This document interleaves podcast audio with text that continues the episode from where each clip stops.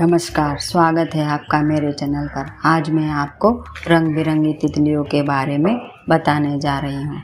इसे आप घर के उत्तर दीवार पर किसी भी कमरे में लगा सकते हैं। इससे धन का आगमन होगा और परिवार के सदस्यों में आपस में सामंजस्य बना रहेगा।